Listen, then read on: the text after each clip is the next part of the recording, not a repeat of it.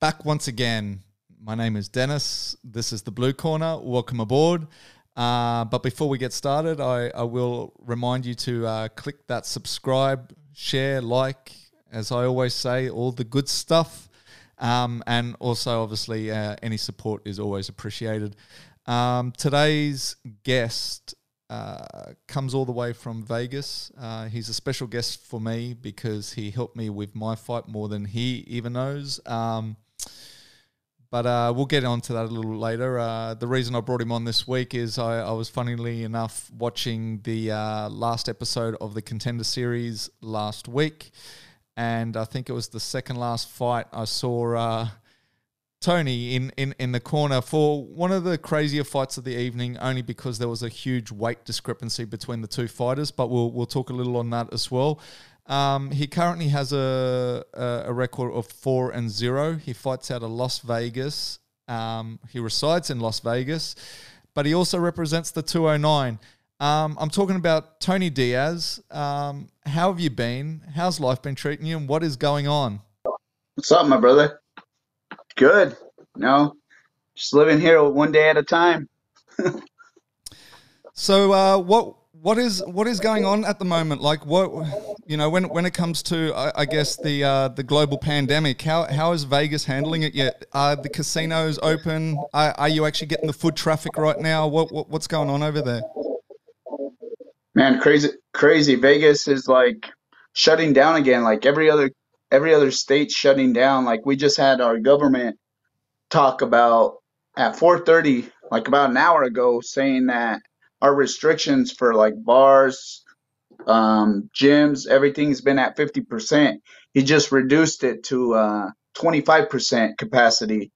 And gyms, he says you got to require to wear a mask while you train. And if you like for us for MMA, if you don't they said if you can't wear a mask, you shouldn't do that activity. So it's like pretty hard, especially people that are having fights coming up. So it's really hard for them.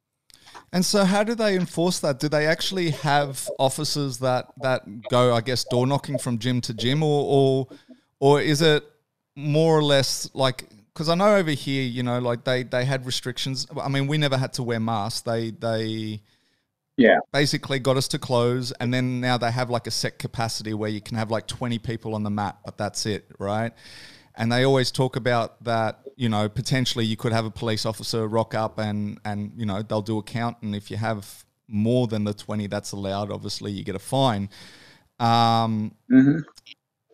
But having said that, we, I don't know, I can only speak for my gym, but we haven't had a single visit from the police. So, like, the, the kind of the threat is there, but as I say, they haven't really enforced it in in a sense. I mean, they could any day rock up, but like, what is it with you guys? Do you do you have um, guys that are actually enforcing these rules, or is it more or less just? There's actually, a, yeah, there there's a lot of people that call in. There's a hotline, so if people want to snitch on your business, you know, maybe because their business is closed, and they can call and people show up and if you're not wearing a mask if you have too many people sitting at a table at a restaurant you can get a fine and even be closed down you can't get the business license which sucks and people are already losing their jobs you think another closure is not going to close down all those businesses that barely made it just this time around like it's horrible and how's it going for your? Because I mean, you you do a lot with the casinos and stuff, like as in the nightlife and stuff. Is that totally dead at the moment? Like, what's work like for you? Dead. Like I've luckily we're in a union for our positions, but we still got one more year as of March to keep our positions if the club opens up. But the way it's looking right now, like they're going back steps instead of going forward. There's no vaccine, so what can we do? And then if they do get a vaccine, how are they going to mandate it for people to get it to go to work when a lot of people ain't going to take that vaccine? I don't know about you, but I'm not. And why is the reason that you're not going to get vac- vaccinated?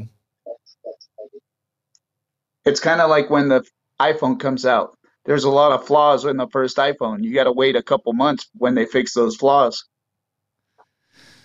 so, so are you saying you will eventually get vaccinated, or you're just saying you're not going to get vaccinated straight off the bat? No, not straight off the bat. Like they're doing a lot of laws where if anything happens, you know, they're not responsible for what happens. If you get sick or you die or anything, like they're not responsible because they're doing it, pushing it to get get it to people. Yeah, it's crazy. It's kind of the same over here, and and and the thing that's really funny over here is, you know, when when you hear about it being spoken about, they talk about the uh, fact that they can't enforce you to get vaccinated, right? But then they'll turn around yeah. and go, yes, but if you're not vaccinated, you can't get a job, you can't go to school, you can't travel, you can't. So basically, they say all these things that you can't do. So, like, even though they they can't force you to get vaccinated, it's kind of like saying, if you're not going to get vaccinated, you have to. Right, you're not going to be able to yeah, move around. We control freely. your life. It's, yeah, of course. It's, it's it's crazy, man. It's crazy. But man, Lake Show this year. Yeah, let's go running back. We're going for the th- three peat. what are you? What did you think I, about the, the? Are you that confident? What did you think about the playoffs? Man, yeah, like, I'm look, pretty confident. I was I'm, I'm, I'm glad that we're back. I'm really glad. I kind of called it like, look, I called it at the at the start of the year, obviously with the tragedy of, of Kobe.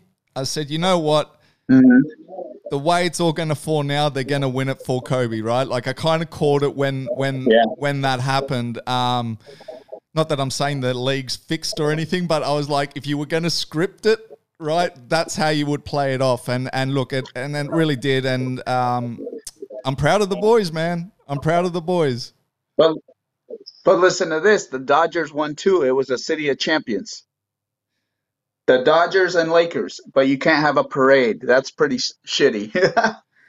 But then again, there was still a lot of people at Staples Center celebrating when when when it all went down. I mean, that was the one thing that amazed oh. me was the fact that you know we are in a pandemic, and I mean the games were being played. What was it in Florida? yet people would then Florida. still go out on the street and, and kind of parade around anyway. And I was like, oh, that's risky business. That's really risky business. Yeah, but like you see that, like even with like the marches and everything, like they don't worry about the pandemic with that. But if people gather to like celebrate, like Thanksgiving for California, it's like you can't gather more than 12 people at your house.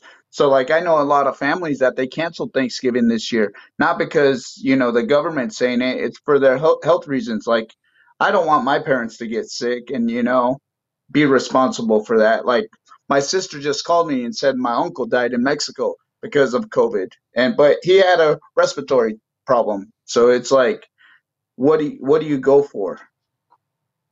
And is there opportunity for you to obviously travel down for for the funeral, or is that a no go as well? Because I mean, that's that's one of the big problems like, we've had over here is the fact that our state borders are closed, which means if you have family interstate, you you can't even be there for for for that funeral, right?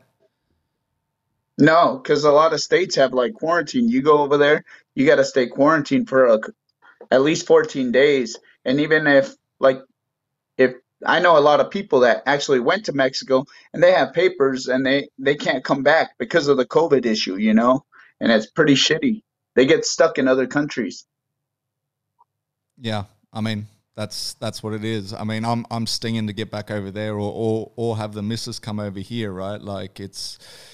It's, yeah, it's it's tough right now. It really is. Um, I mean, on on a positive, obviously they are talking about the vaccine whether you want to get vaccinated or not that's that's one thing but at least you know something's moving there and from our end this morning they actually um, they kind of said on the news that look uh, international travel is looking likely now for next year right so they are starting to move along i'm yeah. I'm, I'm, I'm hoping I'm seriously hoping, man, like that we just get back to normal and and you know, so be it. Like we just got to live with it. That's that's kind of what I feel. And, and, an interesting thing though that I wanted to bring up was a conversation we had last week, and that was your trip to was it Disney World? Yeah, Disney World. I went to Disney World. In Florida, like there's no mask mandate. Only if the business like a, tells you to wear the mask. So like even if they close like Vegas, the UFC is going to go somewhere, another state to where they allow the fights. You don't have to mandate like Florida, Texas was an option, and then go back to Abu Dhabi because they got to keep the money rolling. You know what I mean? Yeah, and and it's funny because obviously Dana did say um, on this post presser that he would only go to, you know, somewhere where they could have full capacity crowds. Um, yeah. Uh, which obviously uh, Fight Island, there's no capacity crowds, so that's that's obviously a different case scenario. No. But uh, I'm kind of going, well, you do realize in Auckland, which is New Zealand, they they they allow full capacity crowds, and and even our last football game, which was up in Queensland, none of us could go because the borders were shut, but they had it at full capacity. So I'm kind of going, well, yeah. If if the UFC need a place to go, Australia, and New Zealand's a pretty good option. Yeah, of course. But it'll be hard to bring the fighters there. That's the thing. It would just be guys from there. Yes and no, because I mean, look, Bellator have, in the last couple of weeks or say month have had quite a few of our guys travel over to to the Mohegan Sun, right? Like, I mean, it is it is a bit of a pain yeah. because oh yeah, yeah, that's right. Right, we had Arlene, we had Janay, um, and it is a pain because when they come back, uh, and even like the contender series right now, right? We had Chelsea on there. She's now quarantining back here in Sydney. Um, but I mean, the option is there to do it. It's just it comes at a cost because the quarantine over here is a two week quarantine, and and the government is charging three thousand dollars per head. Yeah, that's why I, I heard Israel stuck in San Diego because of that, because they mandated the quarantine, and it was hard for him to come back home. How does that even work though? Like, so what? Uh, I mean, I, I heard that he's now uh, got the the commentary job for the Tyson fight. So I, I see that yeah. he's been able to pick up a little yeah. bit of work while he's over there. But like, how does that work? Like, who who then? I guess is is it something that your government foots the bill for? Like, I mean, he's obviously got to stay somewhere now while he's over there, right? And if he can't leave, like, how how does that all work? I think the UFC actually helps out with that because you remember at the beginning of the pandemic, uh, Weili had just fought Joanna, and she was stuck here for a month and a half, almost two months into the pandemic in March, and she, just the travel was really hard. Her government was trying to help her, but also the UFC was trying to do as much as they could to like keep her here to, to where she was safe. Crazy, crazy. And you guys also, I mean, I had Eric on a few weeks back, or it's, it's been a little while now, um, and we we were talking about obviously having a breakout, and he said that two or three fighters obviously had had the COVID from your gym.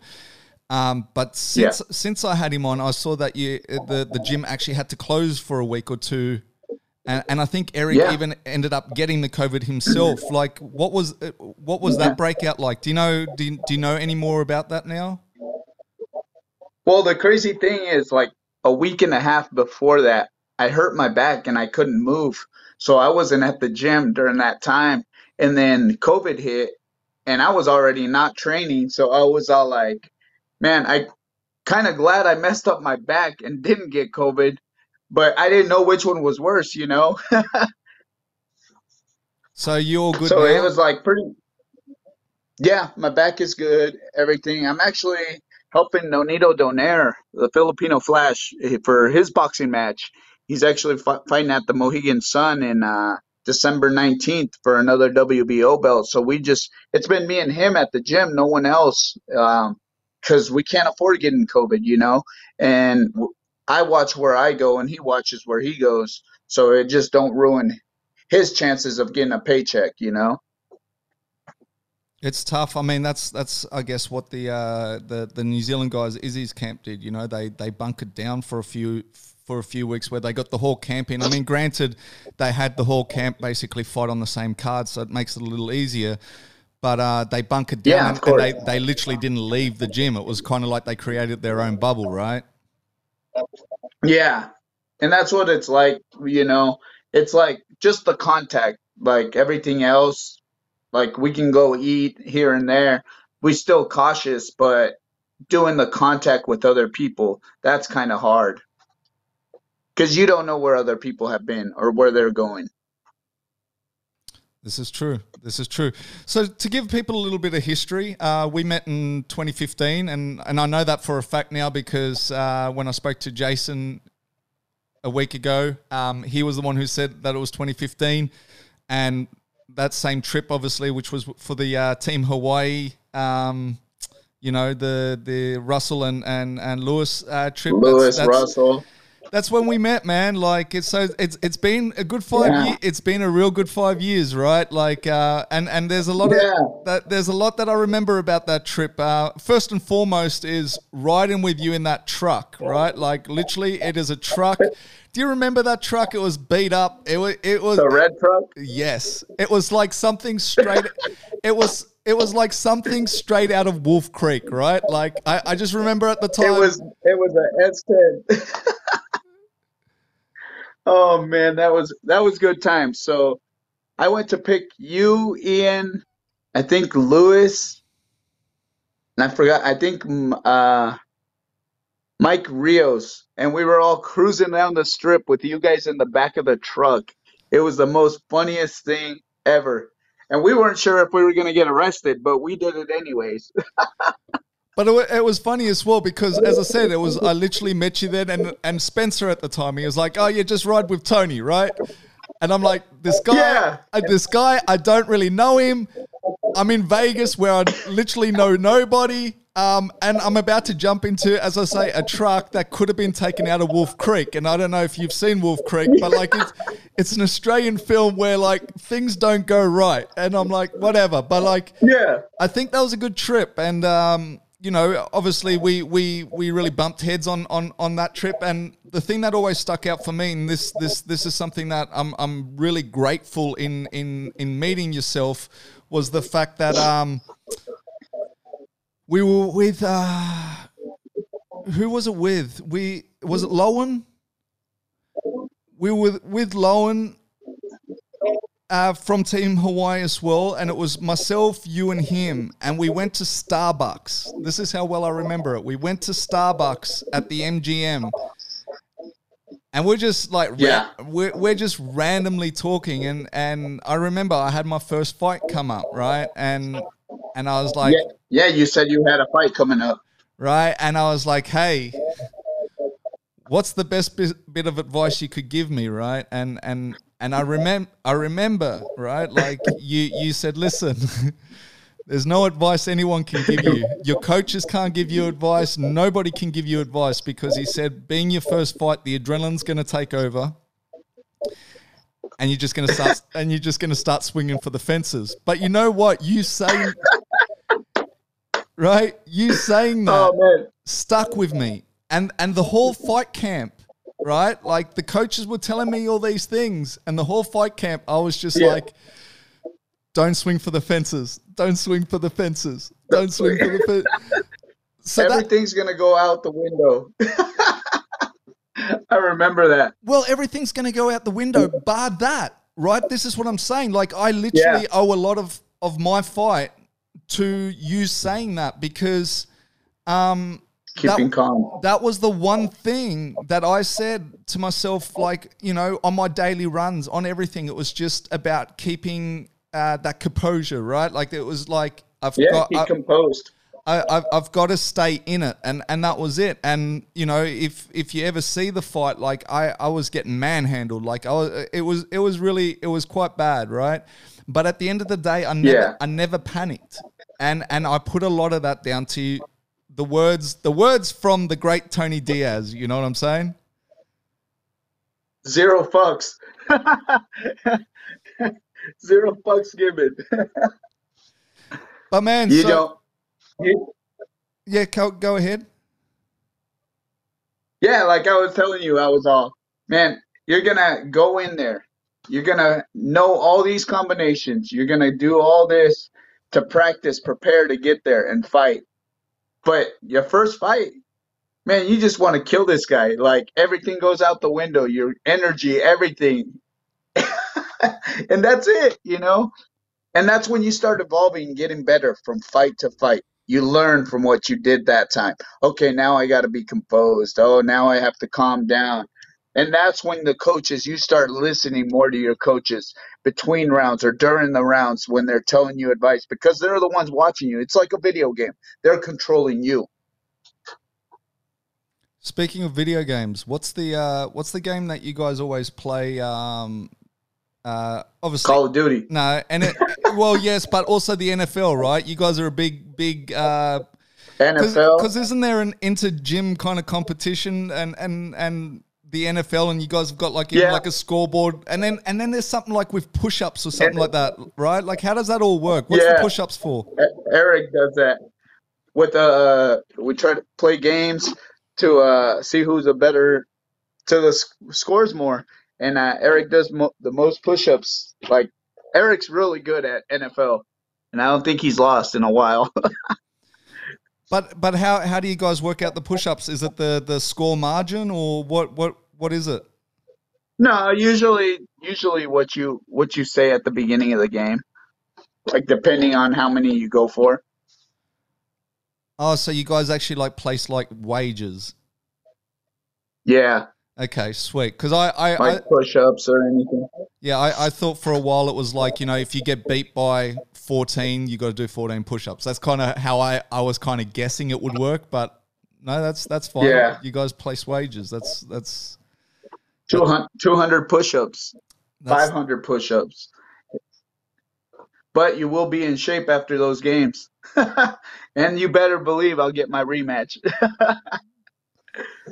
like I, I haven't lost a game in probably like two three months and my boy uh, joey trevino he does the mouth guards. So every night i tell him hey you ready to play? You ready to play? He beat me one game by 30 points. I was so upset. I said we got to run it back and i killed him by 60 and he was so mad.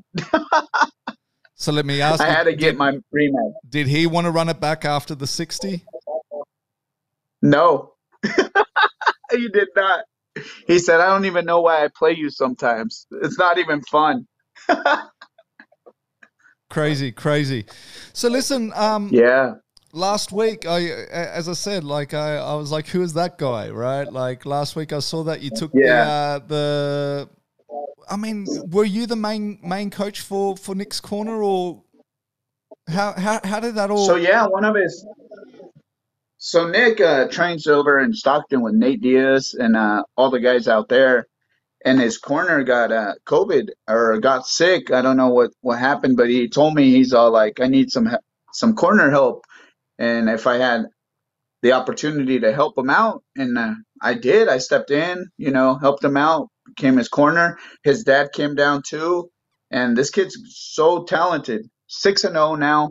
Took a short notice fight. He was filming the week before for the contender series for next season. Ended up getting a fight the next week. Came back like Monday, and uh, at heavyweight, he's a welterweight. Think about that. So usually fights at 185 he fought a guy that was 254 and uh, he got sick right before the fight so he was probably around 200 220 for the fight when he fought this guy this guy was probably 60 pounds overweight and the reason like man his game plan was good. Fought him wrestled him hurt him. But unfortunately couldn't finish him. He's a heavyweight you know? It's kind of hard especially at that weight to even hold him down and he did for three rounds.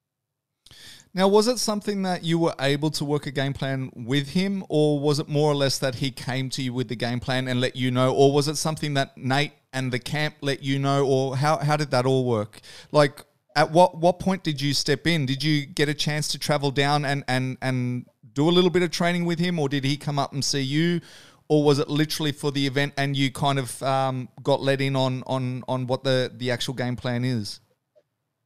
So Friday he called, he sent me a text and said if I could corner him, and I said yeah right away. Uh, Friday I had to do a COVID test and get quarantined. He came in Saturday, so Saturday till mon- Monday, we we trained all the way through. Even got a shakeout on on Tuesday right before the fight. So we were going over game plans and you know seeing what this video on this guy. He's good boxer, so I don't understand like if Max broke him or this guy broke himself, but this guy like wanted to wrestle him. He didn't box at all. He's a good boxer and pulled guard in the second second round, which was really crazy for someone that big to pull guard. And when Max ha- had him on the ground, he held him side control, hurt him a lot, but that guy was tough. And like, did he did he actually have to cut any weight for that fight, or or was it more because nope. it's two two weight classes above? Was it was it more a case that he had to put on some weight for that fight? What like what does he no, walk around he just at? Took it. two fourteen, and what he actually weighed in, he weighed in two fourteen, just the day before. The thing is, like, he's a welterweight. Like he's he's he's a small guy, and to fight a guy that's heavyweight like that, we knew we had to take him down to the ground because when you're at heavyweight, those guys hit hard. I I, I was gonna say, was that part of the game plan? Because to me, I agree, heavyweights do hit hard, so you you probably don't want to feel that power, but um, I don't know. Obviously, when when I roll with the bigger guys, I I think that I have more success on the feet than I do rolling, and that that is because obviously when we're rolling, it becomes a straight strength based, you know, task yeah. at hand. Where I feel on the feet, I I might yes they might hit harder, but I I feel like I've got the speed on them, right? Like I I can move around yeah, a lot but quicker. you get the speed. You got a heavyweight though. Remember this. This is a heavyweight. That's all they do. You get one punch from a heavyweight, you might not wake up. You know, so it's not even you can't even risk that. But how confident were you that once it got to the ground, you? I mean, obviously after the first round, you must have been pretty confident. But I'm saying, like, how confident yeah. were you that look, if we can get this guy to the ground, um, you know, we, you know, the the, the strength that he may have won't come into play. Because the thing is, like, if he reversed, yeah, my, my, my whole concern was if he reversed you just once, then you're not only dealing with the strength, you're, you're, dealing with with the extra weight like on top of you, right? So like, how confident were you that that wasn't going to be the case? We just we just worked on him being heavy on that that half guard. That's all we did. It was half guard. We didn't care if we were in guard or in mount. Half guard where was where we were going. Try to get a submission, but it was just so hard. This guy was he was throwing elbows from his back, and that's why Max got hit in the head and they sent him to the hospital from one of those elbows. But I feel like if he was there for for the the end, they would have uh, they would have definitely signed him. You know, especially for the performance he did against the heavyweight. Now that that was the other thing I was going to talk about was him going to hospital because obviously he wasn't there at the end anymore. Um, but there was also talk going yeah. in that he got sick before the fight too. He was only drinking water. He wasn't yeah. really eating and stuff. Um, so, do you actually know what was wrong with him? And obviously, the the sickness and the the the hospital you're now saying was two separate things. Yeah, he was just feeling wasn't feeling good because uh, he wasn't eating right like the day of the fight, and you know. I'm not sure if it was something he ate the night before or what it was, but he was just drinking water. So we got a shakeout and everything and uh, the hospital thing was totally different. Like he wanted to stay there, but the doctor said, "Oh, you have to go. You have to go. Like no exceptions. Like there's nothing really you can do at that point when the doctor says you got to go get an MRI if your head hurts." You know. So, um, obviously he went to hospital. Dana didn't give him the contract, but he also gave him an invita- nah. invitation for the uh, the TUF series. Um, do you, do, you, do you know, has he accepted that invitation or is he going to try to go other routes? I'm not sure what he's going to do, but I think even if they have a short notice fight, like the UFC will probably get him, especially because he took that fight at heavyweight. So he's got a lot of options. I'm not sure what he's going to do with his career, but I know whatever comes his way, I'm pretty sure he'll take it. And as you said, he, he comes out of Team Diaz. Um, yeah. And I know you obviously uh, spend a lot of t- time with those guys. Um, you know what, what? What's the latest? Are we actually going to see one of those two compete again? What, what's your honest opinion? And I, and I know like you can't give a definite answer either because uh, the only the only people that can tell a Diaz what they're doing is a Diaz. Um, yeah. But like in, in your honest opinion, do you, do you think they'll get a deal done at some point? Like, will we see either one of them, or do you, do you think like you know um, they're happy doing what they're doing right now? I think they'll fight again, most definitely. You know, it's just when the UFC makes the right match, you know, they're in a position where, you know, they can fight anybody. And they will fight anybody. That's the thing. Like they're not they're I've never seen them turn down a fight, no matter what. And the fight that I'd like to see, I've said this I think on episode two, three, maybe four, is I want to see the trilogy fight at the moment. Um, and and the reason I want to see that right now is because we have no crowds, right? And I always say I just it's it's it's a perfect time to have that fight purely because we can listen to all the shit talk that goes on in the middle of the middle of the cage. Yeah. I think I, I, think that would be gold. But uh, listen, um, also Anderson's been released now, right? So yeah. But uh, the, the the latest post I saw is him talking about that he still wants to compete in MMA. Um, what are your thoughts on the great Anderson Silva wanting to continue to compete? Well, as a fighter, I understand it because like you always want to compete against the best people in the world. Like sometimes the fights don't happen your way, and you know there's nothing you can control on that. It's just like, hey, if you get caught, you get caught. Like my friend Alex Perez, he was fighting great this weekend and just got caught in a submission. Not hurt, not nothing. He can fight again next week. It's just those things happen, especially for Anderson that's been fighting for so long. I just I, I don't know. I, I guess my opinion on it is when you've got such a legacy already, you have nothing to prove, you know. Um, I just yeah. I, I just feel and I get it, the fighter's mentality, you're always gonna be a fighter, I get that. But I also I also say, you know, sometimes you're only gonna ruin your legacy by by continuing to to fight, you know. Um, and and the classic example for me was always the Tito fight versus Liddell, right? Like Chuck had beat yeah, Chuck. Chuck had beat Tito twice. Why even give Tito the satisfaction for one? And and and you know what good came out of it? Really nothing, right? It was it was a fight that ha- no. that happened, but did it really need to happen? I don't think so. Maybe money. Who knows? That's about it. That's all I can think of. It's not like pride or anything, you know. It's just maybe money. But this is the problem, and and look, and we'll, this is a, probably a good time to bring bring up money, right? Like the the, the problem I find with the money is um, a lot of the times that the the fighter's health and safety gets put behind the money, right? And and what I mean by that yeah. is we'll go on to the the weight cut issue right now, right? And and it's yeah. it's it's funny because even this weekend we had Mike Perry miss weight by four point five percent uh, or uh, four yeah. four point five pounds, not percent. Sorry, but he lost thirty percent of his purse. Um, and you know, Tim Means obviously he was like okay with it. He goes, well, I just scored an extra twenty seven thousand dollars or whatever, and so he he was fine with it. But my whole point on that is that we're we're taking money over safety, if that makes sense. Yeah. Right? Yeah. Definitely.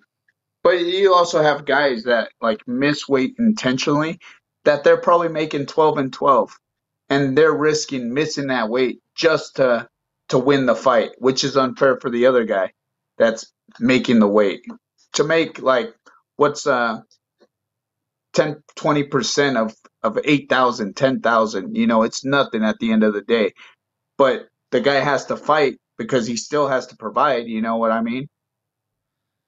And, he didn't do all this camp for nothing. Well, and, and this is the issue that I have is is is the fact that, as I say, for, for whatever, and uh, you make a classic example. So it's 10,000, right? You lose 20, 30% of your purse, which would be then $3,000, right? So for an extra $3,000, you're going to have that guy heavier. And and I guess in this case as well, Tim was saying like uh, Mike was sending him DMs like you know, with burgers and, and this and that while Tim Tim was there still trying to make that weight.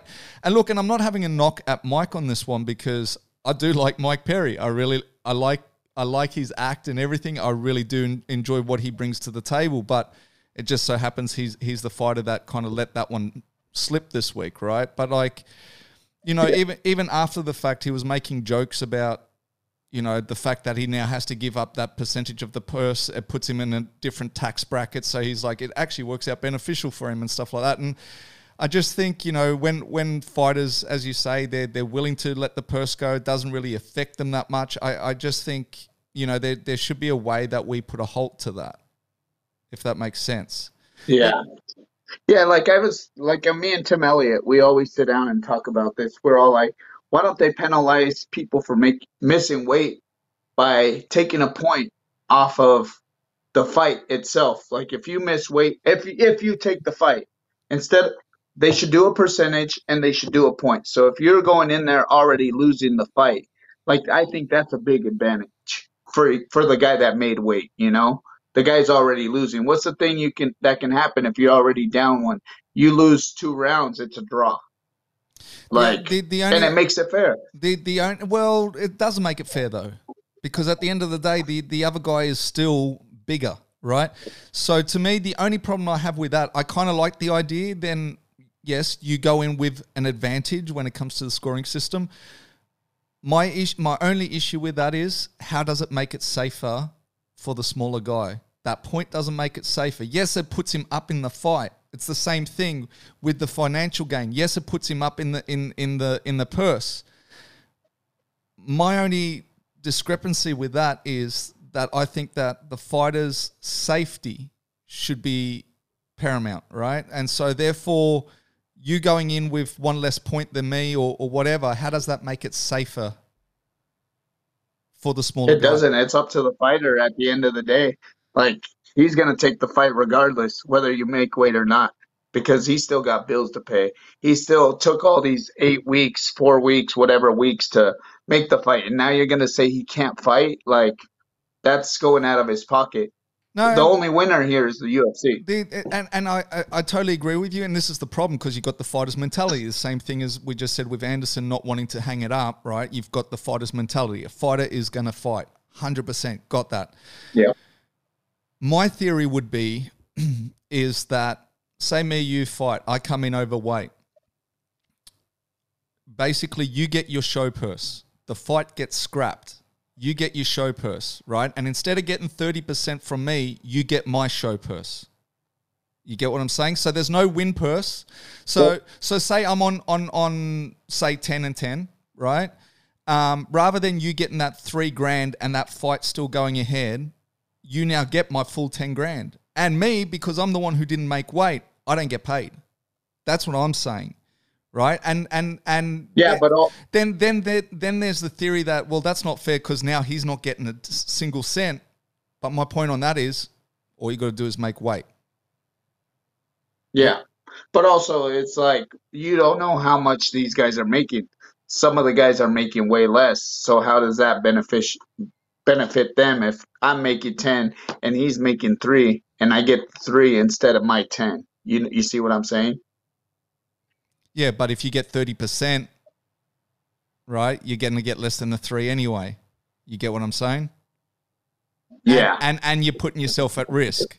That that's all I'm getting at. Yeah. So like and on top of that, it could be on the flip side that you might be on 20 and you're fighting someone that's on 50 and 50 and all of a sudden you get a 50k bonus yeah. right so it works both ways in yeah. that sense but all i'm saying yeah, is it works both ways. all i'm saying is for the guy that's done the right thing it means that you basically get a bonus you get paid you don't get anything because the other thing is your record as well like i mean this this week obviously the fighter that may wait which that's was it. tim means got the win but not, maybe not nine times out of ten, ten uh, eight times out of ten, the guy that's heavier will usually win the fight. There's a statistic out there about that, right? Yeah.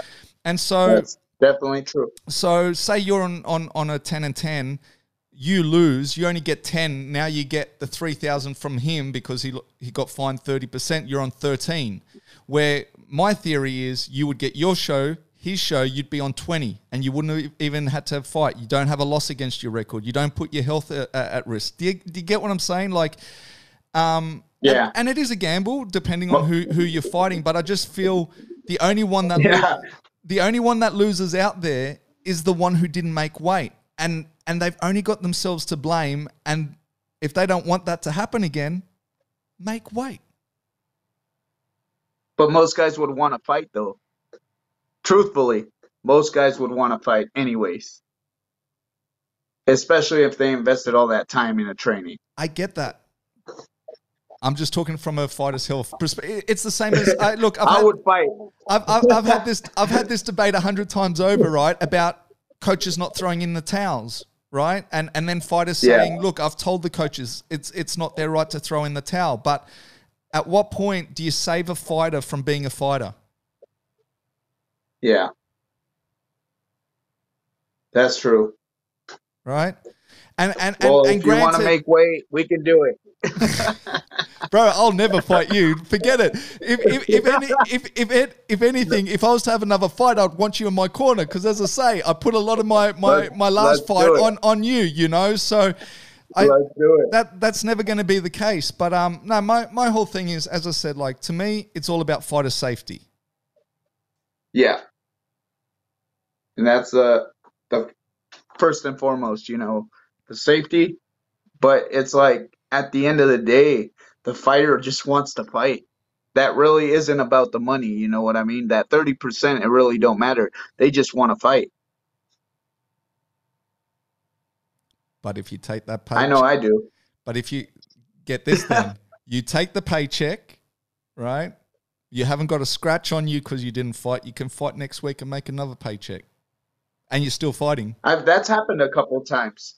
That's actually happened a couple times. I've seen that. Where the guy showed up, weighed in.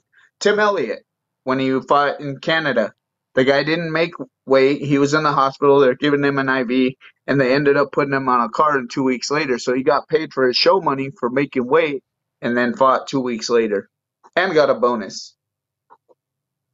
There you go.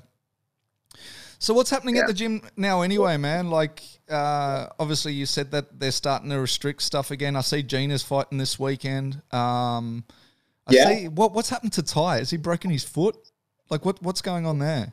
Yeah, so before the fight, he fractured his foot and uh, ended up fighting with the broken foot and then just messed it up even more during the fight. He said, if it goes, it goes. And, you know, that's sometimes, you know, we're fighters. We'll just do whatever it takes. But me, I haven't been at the gym. I haven't been, I haven't rolled in like a month and a half. I've just been doing this boxing with my, my friend Nonito Donaire.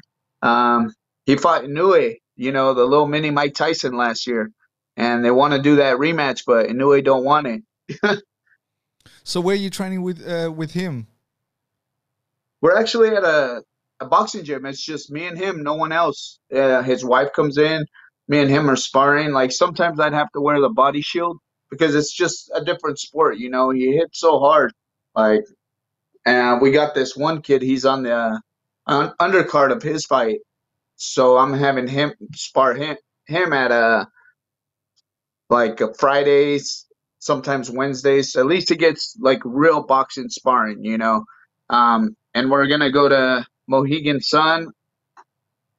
And they said there's gonna be fans there, so he'd rather fight somewhere with fans because they were trying to do it in San Antonio with uh, the Canelo fight as co-main event, but that did, that didn't go through. So I think it's uh, PBC's doing that event, WBO belt. So since we're talking about boxing, did did you get a chance to watch the uh, rematch between Moloney and and Franco? Franco, I missed it. I seen that headbutt though. So you're you're calling there was a headbutt? There was a headbutt. Yeah. It was just a different angle. You didn't see it at the they showed two different angles. Like on one side it looked like it really missed it, but you see the other replay, you can see definitely the headbutt. I'll have to send it to you so you can see it. I'd definitely like to check it out because everything that we've seen here is that it was that that it was literally a hard done by. Uh, you know, I mean, you know, we. I'm not one to always like go out there and scream robbery straight away, but that's kind of like what it's been sold as, and um, Yeah. and from the angles that I guess I've I've seen, I, I would have to agree with it if that makes sense. Yeah. Well, all the robberies, talking about robberies, the presidency was a robbery too, I heard. but I don't care about politics. oh man, it's just crazy. It's insane, you know? Like they're dividing this country in a like whites versus blacks, browns versus everybody yellow. It's just so weird and like they're trying to overturn like the election and like if it happens, I think it's going to be civil war which will be really bad and nobody's going to go out out of their homes. So it's pretty crazy. Like we live in a crazy time right now, especially with this COVID. Why? Why? I mean, yes. When when you're talking about division, COVID was definitely that. That was one of the um the first thing I noticed was because I was in New York when when it was first all going down. Like I literally came back here eight days before they shut the borders, right? But like, yeah. The thing that really disappointed me at the time was when you saw, you know, all the the news about like people fighting over toilet paper, and like, yeah. right, and and I was like, man, are we really going down that route? And and talking about division was like, I I, I thought you know, for so many years we've been trying to get on the same page as like, you know, let's help each other out. And then something like this pops up yeah. and we're fighting over toilet paper. And not even like fighting over the last roll of toilet paper. There were people that had like three trolleys full of toilet paper, and you'll have like an old lady going, yeah. Can I just have one? And they were like, nah. And I was like, damn, everyone's out there for themselves. Like it was it was the that was the thing that shocked me the most. I was like, every man for themselves. It was such a crazy mentality um, that, as I said, like once again, if if it was one roll of toilet paper and we're all fighting for that, I would kind of go, well, yeah, we all want that one roll. But when someone has a mountain of toilet paper and they wouldn't give an old lady one toilet paper, I was like, what is going on? Like it was crazy during that time because like I had a friend that went to uh, Costco because he owns a business and uh, a restaurant, and uh, a lot of people were trying to buy all the toilet paper and everything and they had a thing that said you know one roll per family and everything. And this guy came with carts to try to get toilet paper and he's all like the lady wouldn't cash him out and he started getting angry yelling at the cash register lady. So i just want to fucking buy this shit but i can cuss sorry about that you're and, good. Uh, okay he's all like my friends all, hey, just buy it. I'll pay for it and just go. And the guy said, oh, this and that, tried to fight him. And then he went outside and the guy pulled a gun on him. Like, it was crazy. That's how nonsense it was over toilet paper. It's crazy. The, the, the best story that I heard out of that whole, um, you know, uh, mishap was with, with the, with the hand sanitizer where that guy, I forgot what state he was out of, right? But he went around and bought $32,000 worth of hand sanitizer. Did you see that? It happened in the States. And the guy literally had his garage yeah, yeah, yeah. garage full of hand sanitizer. And he tried he tried to sell it off on Amazon, right? For like 70 $80 oh, a yeah, bottle. They shut him down. They shut him down. And all of a sudden he's like, yeah. I've got all this sanitizer, I can't get. Right? And they're like, uh, so what are you gonna do with it? And he's like, I, I guess I'm gonna have to give it to charity, right? But like I was like Yeah. What an idiot. Like with me, like I went shopping around here and there was like not not nothing on the in on the shelves and it was crazy. So I ended up driving to Pahrump. You know where Pahrump is? It's like an hour away from here. It's like a small little town. I ended up going over there. There was an Albertsons. Luckily nobody went over there. The next day everybody from Vegas went over there and raided that place. It was nuts. And it was just there was nothing there, no groceries, no nothing. Like all the processed food and then just like two weeks ago, when they announced they were going to do another shutdown, everything's gone again. Two weeks ago. Like things are starting to come back. But if you all need medical supplies, hit me up. I got to connect. well, there you have it. We de- we oh, definitely get that. But like, no, the two funny things that happened over here was, see, we, I mean, we were worried about the toilet paper, I guess, for a little bit. I don't know, but the the main thing that happened here was that as soon as us Aussies heard that there was going to be a lockdown, everyone was going to the bottle the bottle shop right? Everyone was just like the bottle shop. Yeah, everyone was starting to stack up on alcohol, and literally it got to a point where the bottle shop would have rules like you can only buy two cases per per person and stuff because everyone was just raiding the alcohol chambers, right? So that was that was the first thing.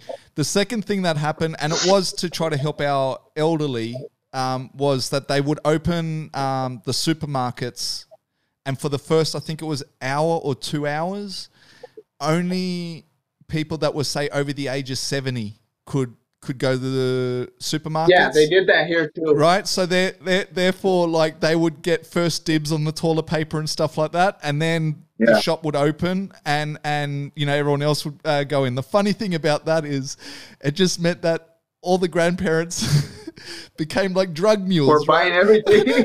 they became the drug mules. So every family was like, "Hey, grandma, hey, grandma, can can can you got that toilet paper? oh man, that's hilarious. I believe it too. Let's go, Grants. We gotta go stock up. right?" And and you would even have the people they're like, "Don't worry, I'll drive you. I'll wait in the car park. You know, I'll drive you. Yeah.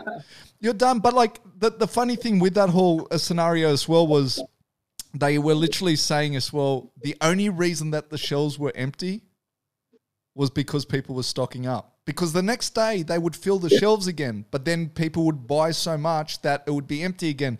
So there was never actually Yeah. there was never actually a shortage, right? The only No. reason you couldn't buy it was because you had, I'll, I'll say, it, idiots buying like a year's worth Buying of toilet paper. up. It was stupid. Yeah, It was stupid. yeah, But I yeah. guess It was pretty nuts. The crazy thing is, like, even at Costco, like during the first month of COVID, when they allowed like Costco and Walmart, like people would put their gro- their carts in the line and they'd wait in their cars so they wouldn't be in contact with people. And, and it was like nobody's in line, just a bunch of shopping carts. And if you go over there try to grab one, people would go off on you and try to fight you because you grabbed their cart. it's so funny. That's crazy. And the one thing I w- will say, sh- uh, like this is something that I found on on Instagram, and I love watching it. Is the cart narc, right? I don't I don't know what state it. Yeah. Have you ever seen that? That guy is hilarious. Uh-uh. So he's called the cart narc, right? And he's and he literally goes around the, these car parks, and every time someone puts the trolley just like in front of their car and, and pulls away, he'll run up to him, and he's got these uh, magnets that he throws on their cars, and he's like, "The trolley don't go there," you know, like he's the cart narc, right? And Yeah. like and like people get out and they want to fight, like straight up. They're like, "Don't touch my." Oh. ca-" They're like, "Don't touch my car." And he's like, "Well, put the put the cart back where it's meant to go, right?" And they're like, "Don't touch my car." And Yeah. then as they drive away, he, put, he throws a magnet on their car. Oh man, it's hilarious. If you ever get a chance, that is definitely something to watch out for. Like, dude, like that is that is insane. But let's let's go back to you. Yeah. So you've had five pullouts. What's going on? Man, it's just people don't want to fight me. Like I've gone down to cutting weight. People like don't show up. Um, like they pull out. Like this last one, I was supposed to fight two weeks ago in Wyoming.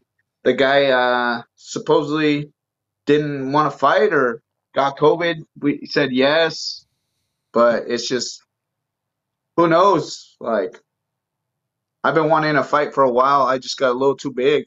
I'm still solid though. So so what are you walking around uh, at right now? Let's not talk about that.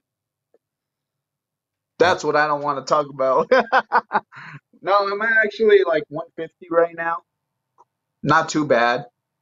But I do love to eat food, and that's one thing about me. I anyway when everybody comes into town, they always ask me, "Where's the best place to eat?" And I gotta go, you know. Like they're treating, so why not? You know, I tell them the best spots. So what's your favorite food? Man, I love Thai food and uh, seafood. Seafood is my favorite. Like oysters, like the way they do it in Mexico, you put the ceviche on top, chili and lime. Man, just eat them like that raw. It's so good. Nice, nice. Like actually stop eating meat. Like I don't crave meat like I used to. And that's one thing that's it's weird because like I felt like that weighed me down and like it bloated me too much and cutting down meat really helped out a lot. and what do you what do you normally fight at? Was it one twenty five or one thirty five? 125, Okay, it's not bad. not too bad. But usually when I'm like training hardcore and everything, I get down to like 142, 141 and I'm pretty solid at that weight, you know. So when when's your intention of I guess going back to the gym? I know you said you you you're doing the boxing thing right now, but like when when can we- Yeah. When can we see you back, like on the mats? Hopefully, um, probably after December nineteenth, uh, I should be back. But also, Brandon Moreno, he got the title shot, so he's going to be coming back here to Vegas. I might be training with him for a little bit. You know, fighting Figueiredo 21 days from now, so it's a turnaround fight for him. You know. Then we got like my boy Aljamain Sterling. Like his fight got pulled today, so we'll see what happens with him. Been watching a lot of uh, his sparring, which is pretty good, just to help him out. You know, the best he can. And and do we know why? Because at the moment, all that I've read is for undisclosed reasons. Like it's not an injury or anything, but we we don't know why he's. No, they haven't said nothing, so it's we don't know. And do you know what Sterling's going to do? Is is he willing to take another fight, or is he just going to sit out and wait? I think he might sit down and wait. He, I mean, he's earned his dues. Like, there's no reason for him to uh, fight no one else, unless it's an interim belt, you know. But who's he gonna fight? Like, Moraes already got a fight with uh, Rob Font. Um, Sandhagen, he just beat. Like, there's no one else in that division, you know, unless Cody Garbrandt comes back up, you know, and tries to fight him. But who knows? You're right. Right. But I can see the UFC trying to do an interim belt, at least for now, you know? Well, it all depends because, like, if there's no injury, like, it could it could mean that Peter's back sooner rather than later, anyway, right? Like, I don't know. But they're trying to see like March. That's still a couple months away, especially if you're already this far in camp, which it would be a fight was supposed to be in three, four weeks from now. You know. Yeah. Right. So let's let's bring up some some future fights. Um, obviously, we'll, we'll, we'll start at the top. Uh, you've got uh, Stipe versus, um, well, we don't know. Will it be Jon Jones or will it be will it be Francis? Hopefully, it's Francis. Francis evolved so much; he's a killer. Like that's one guy you don't want to mess with. I barely even want to touch his water when he asks for water. And and how do you feel that fight would go down? Do you do you think it'll be uh, kind of a repeat of the last fight, or, or do you think that uh, Francis I, has made enough adjustments now to to potentially uh, take that title? I think Francis could win that fight. Like he just has to be patient, and you know, um, he's evolved a lot. You've seen it from his last fights, even though it hasn't gone past the first round. But even as scrambles at the gym and everything, he's training with uh, Tim Johnson, you know, a couple guys, uh, Rony Marks. It's hard for them to take him down, you know, and hold him down. He just learned how to pop up now, use his hips, which is very dangerous, especially when you see him on side control and those big punches coming. It's a scary guy. And do you think, like, if Stipe is not ready right now, do you think Francis would take a Jon Jones fight? Why wouldn't he? That's it would be a great fight. It would be a great fight, but there's no like title. On, there's no title on the line, so that that would be my only reason. Would be would you fight Jones? Potential, potentially lose. I mean, if you win, you're the man. But if you lose, you don't get that title shot no more. Yes and no, because there's still guys in line for that title shot. Like I don't know what Jones would do because like we don't even know what he's been doing, you know, at the end of the day. Like he's got so many options. He can go back to one two to 205 and try to get this belt back or go back to heavyweight to fight Stipe, but Stipe don't want to fight either of those guys, I don't think. He's comfortable where he's at in his life being a fireman. So you, you, you think he's kind of dodging it a little bit? Like or? he's fought he's fought once in the last year and a half, you know. Actually, so had, it's like what was his last fight? Um, DC or has DC? he fought? That was yeah. his last fight. Yeah, and then it was a year before that he fought DC. Remember, it, it's been like he's fought twice in the last year and a half, almost two years.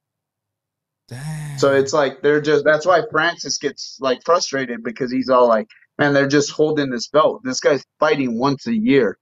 Like there's no reason for that. That's crazy. That's crazy. And like Yeah. I didn't think he took that much damage either against DC. So that's that's No. that's amazing. Um And and it's going to be a year from him fighting DC last time in March when they want to do the Francis fight. See, I mean, my my ideal situation, and and and I, I said this, I think to Eric or or maybe it was Jason, I don't know, um, would be that Francis gets Stipe, um, you would have uh, Glover take on Jan after his last performance, and then just Yeah. go, and then go straight to the super fight of Jones versus Izzy. Yep, that's a good one. I actually like that one a lot. Like, because you could see. But what weight class would they do it in? 205? Well, yeah. I mean, look, when Jan won the belt, Jones was going, "Oh, should, should I come back down and and regain my belt?" So I, I think Jones could still do it. But then again, look, Izzy hasn't shied away at the fact that he's willing to move up as well. It's just I kind of feel like they're Yeah. dancing around that subject, and I'm just like, listen, stop dancing, make that fight.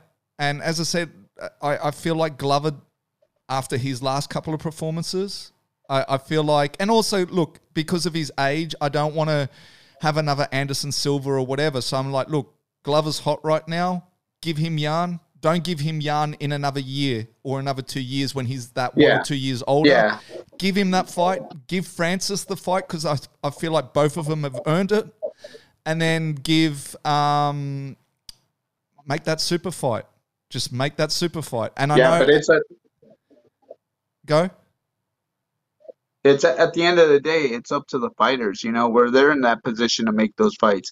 It's like the UFC probably offers them those fights because they still got to put on shows. Look at Brandon and Figueiredo. They fought this weekend. They're fighting again in 21 days. So they're cutting short on who's fighting or not, you know? That's why you see a lot of guys taking fights back to back that don't get hurt. So it's pretty crazy. Like these guys just hold off because they they don't want to fight. It's not the UFC not making the fights, you know? I just I, I just feel like now the the iron's hot because say um say there is a chance that Jan beats Izzy, say, or say there's a chance that Stipe or Francis beats Jon Jones. I, I feel like that super fight hasn't got as much oomph behind it as it would right now. Yeah. Right. So I just feel like Yeah. you know, there, there's so many moving parts to that little kind of love triangle, but I just feel like now's the time. Like they they should just do it and then let the two divisions sort themselves out, and then once um, Jones and Izzy have that fight, then let them fight for the belts. But I mean, the the two arguments you will have there is one that they will want to put a belt to it, so they'll either want Jones to win the belt and then Izzy to fight him for the belt, or vice versa, that Izzy wins the light heavyweight belt and then Jones. I get that, but I feel like that's a big enough fight not to have a belt attached. I think it's just big enough just on the fact that it's a super fight, right? On itself. and Yeah. and and then the other thing that Izzy's come out and said is like he wants to wait a year or so so they can do it in front of a, a live audience. And my answer to that is why don't they have it in his backyard, New Zealand? You can have a live audience. I just don't know if Jon Jones would, would make that trip. No, I don't think so because it's giving him all the favoritism, you know. Um, Do it do it in San Antonio. San Antonio, you can have 10,000 fans. yeah, That's what happened with the Lomachenko fight. Or no, the yeah, it was the it was the Gervonta Davis and uh, Leo Santa Cruz. They had 10,000 fans in Texas. And Texas already said they're not going to do another shutdown. So why not do events there? And what do you think? But it's crazy because yeah, go. it's uh Kamala Harris, she already said she wants to end all sporting events like in the United States, like baseball, everything. That's their first priority to stop all sporting events. But what's that do good for our country? You know what I mean? That's the only security we have right now. Like to watch something and it, you know, it's what else can we do? And Like I think- don't understand why. And I think it's proven. I don't understand why mom and sorry, I think it's proven now that whatever the the UFC, even Bellator are doing, is like they've been able to do it in a safe manner, right? Like, I mean, yes, there's been a yeah. few cases, but as soon as those cases get caught, they pull that fight. Um, you know, and and it's not like there's been a major outbreak in any of these camps. No, especially like uh, like in the football games like you see players getting covid and they get pulled out of the games you know everyone's still getting tested in those environments which has like probably like over a hundred people that are training you still got to wear masks while you're playing on the sidelines but like how much safer can you do it like especially i was quarantined last week i did two tests and they came negative it's like, man, that's the scariest thing. It's like if you're doing a, a uh, um, what do you call it? Um, a birth test, a birth test. Like if you're having a child, that's scarier. you got COVID or you don't. And then sometimes there's a false reading. And I mean, I, I, think someone was saying to me that Elon Musk did four tests, two came back yeah. positive, two came back negative. Two negative. So it's like the more testing they do, the more results you're going to get. You know, at the end of the day, and it's so convenient to do a test now. A lot of more people are doing it. So that's why the numbers are rising. But you got other countries, like even in Wuhan, how did they control it already? Like they're not the the numbers are rising, but not the death. It's crazy. Well, I, I have always said it's a matter of how overloaded your system is, right? I, I think for yeah. us, we haven't had an issue, right? And and and the reason being is like we'll have like two thousand hospital uh, hospital beds available, but we've only had to use two hundred of them, which means we have eighteen hundred yeah. hospital beds still there. Like for instance, what happened with you guys, and I, I specifically talk about New York at the beginning, is there were stats where it was like you guys had 52,000 hospital beds, but you needed 110,000, right? That's when it becomes an issue because then you're not able to serve those patients correctly because you don't have the, the facilities, right? Yeah. But as long as you can keep that in check, I think I think we're fine. Like I, I like I keep saying every every person that I speak to, I'm like, I don't feel like we have big enough numbers in our country to justify the lockdown that we're facing right now, right? It's just, it makes yeah. no sense. What's the end game to this? Like, I don't see the purpose of it no more. Like, they're trying to protect us of getting sick. Like, how many cases of the flu have you heard this year? Like, nobody's got the flu? Like, it just vanished? And nobody's dying of old age anymore. No. It's all COVID. right? It's, like it's no so we, retarded. We, like, we we've had people die at 99, 97, 83. They all died of COVID. None of them died of old age. Yep. Like even if like at the beginning, I know a lot of people like if you um get in a car accident, you uh you commit suicide, you you choke on something like no matter what way you died, it was COVID. Like that's how they were marking it because they were getting paid, you know, government assistance every hospital. So they'd rather put it as COVID patient COVID patients than what how they actually died because they had it in their system. And it's just so wrong. I, I, I actually met a gentleman here and I forgot if it was his mother or his grandmother. Um, but he was saying to me that I'm going to say it was his grandmother died, and on the on the death certificate they they said it was COVID. Um, and him and his family actually went through legal proceedings to get it changed, um, which to me didn't make a lot of sense because I'm like, why would you want to drag it out in the courts now? And and obviously there's a cost associated to to taking it to court. But he was like, listen, I think it was his grandmother, but it could have been his mother, so one or the other. Um, yeah. He was like, she was battling cancer for three years and she passed away. And the whole yeah. family and the whole family was like, she died of cancer. She lost her battle to cancer. But on the death certificate, yeah. they said COVID. Once again, I don't know what justifies taking it to court because obviously there's an expense to that. And, and why would you want to prolong your mother's or your grandmother's death. I don't know the reasoning behind it, but like he was like, no, they they had to Yeah. take it to court, and I was like, damn, like, you know, and and it's it's moments like that where I kind of go, this is all messed up. It's all messed up. As I said, like Yeah, it is. I, I, I haven't been able to see my better half since the start of March. And I don't know right now. I know. I don't know right now when I'm going to see her next. Right. Like, and, and it, Yeah. you know, and, and, and to the point, like I always say, I'd be happy for her to come and quarantine for two weeks. Like, don't get me wrong. Like, you want to play safe? Yeah, cool. Let her come, let her quarantine for two weeks, but give us a possibility. You know what I mean? Like, at the moment, they're not even giving us a chance. I've been on the phone to like Home Foreign Affairs and stuff like that, and they're just like, there's nothing we can do. And I'm like, how is this even possible that basically, whether it's a loved one, a family, whatever, that they can separate you and go, too bad? Yeah. It's shitty, especially like even if you leave, I heard uh New Zealand, like if you try to come back, you go to the bottom of the list to try to come back. Like if you leave, like there's people waiting in line just to come back and they're pushing those people. It don't matter if you're celebrity or not. Everybody's going to that bottom of the list to come back. See, we're here it's a little bit differently. Like, because I know that when uh, I think it was Dannii Minogue came, she came back to Australia to um, be a judge on one of the, I don't know if it's like Australia's Got Talent or The Voice or something like that. She, she obviously came Yeah. back to, to be a judge on something. They literally went sweet and they even gave her the exemption. She didn't have to do the hotel quarantine. She was allowed to go to her farm property and, and quarantine at home.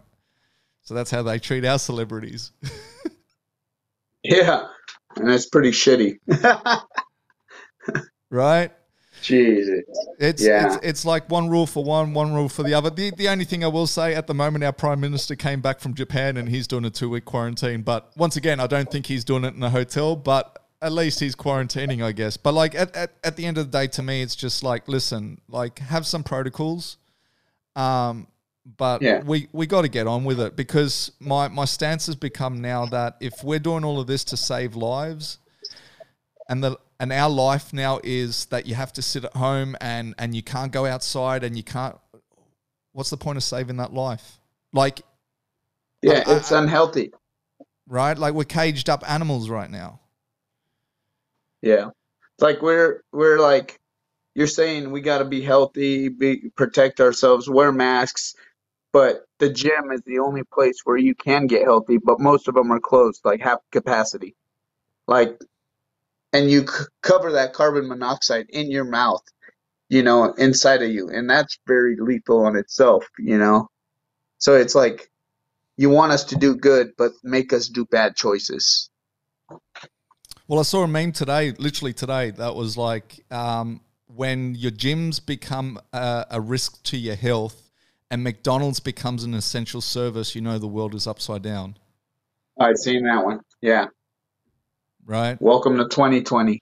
crazy, crazy. Well, and, and that's what I'm saying. 2021, I'm hoping we we see some some sense and and we start getting back to normal. Like I, I definitely want to come out your way. I'm as I said, like I'm, I'm hoping I can get the girl out here and and and we'll move on. But listen, the last thing I want to ask you about is if Nate was to come back, going back to fights. If Nate was to come back. What what fight do you think he'll be gunning for? Will he be gunning for the the trilogy with McGregor, or do you think he'll want to redo the Masvidal fight for the uh, BMF title?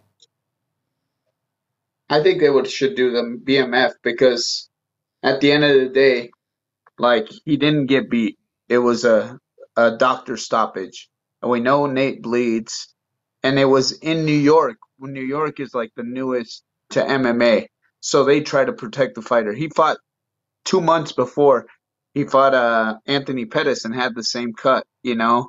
So it's like Nevada would have let it continue. Like we don't know what could he could have won the next two rounds or he couldn't have, you know. You never know. We just got robbed of that. But that's the fight they should make. Personally. See, well, I, I, I personally would like to see. I, I do totally agree, and I thought at the time I was like, yeah, they shouldn't have stopped that fight. But I, as I said, just because of the no crowd trash talking thing, I would like to see the trilogy before I see the uh, Masvidal fight. Both of the fights I want to see, so they're definitely two fights for him to have. But uh, I would want to see the the McGregor one with no crowd, as I've stated. But uh, Yeah. but that's that. But listen, we'll we'll we'll call it a day. Um, bro, it's it's been an absolute pleasure talking to you. Um, Oh man.